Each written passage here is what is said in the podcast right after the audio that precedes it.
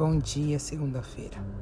Às vezes, o tempo e a distância mostram as causas das feridas e libertam as culpas. Às vezes, a solitude vem para ensinar quem de fato vem para somar e as responsabilidades pelos desafetos.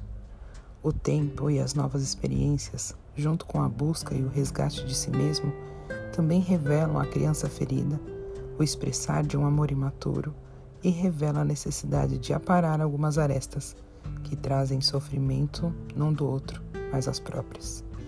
Às vezes o silêncio e afastamento, mas a chance que me dou de novas vivências me trazem um olhar mais ampliado e me trazem a clareza do que pode ser e o que não pode mais. E aí, após um tempo de viver minha própria maturação, posso talvez reencontrar aquele que um dia me despertou e acontece de abrir um novo olhar com novos significados. Viver é pura experiência e maturação para quem se coloca no caminho do aperfeiçoamento pessoal. Eu te desejo uma linda segunda-feira.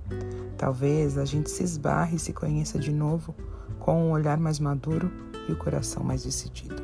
Te desejo uma linda semana, cheia de paz, amor, prosperidade, carinho, afetos e maturação. Um grande beijo. Fiquem com Deus, Giovana.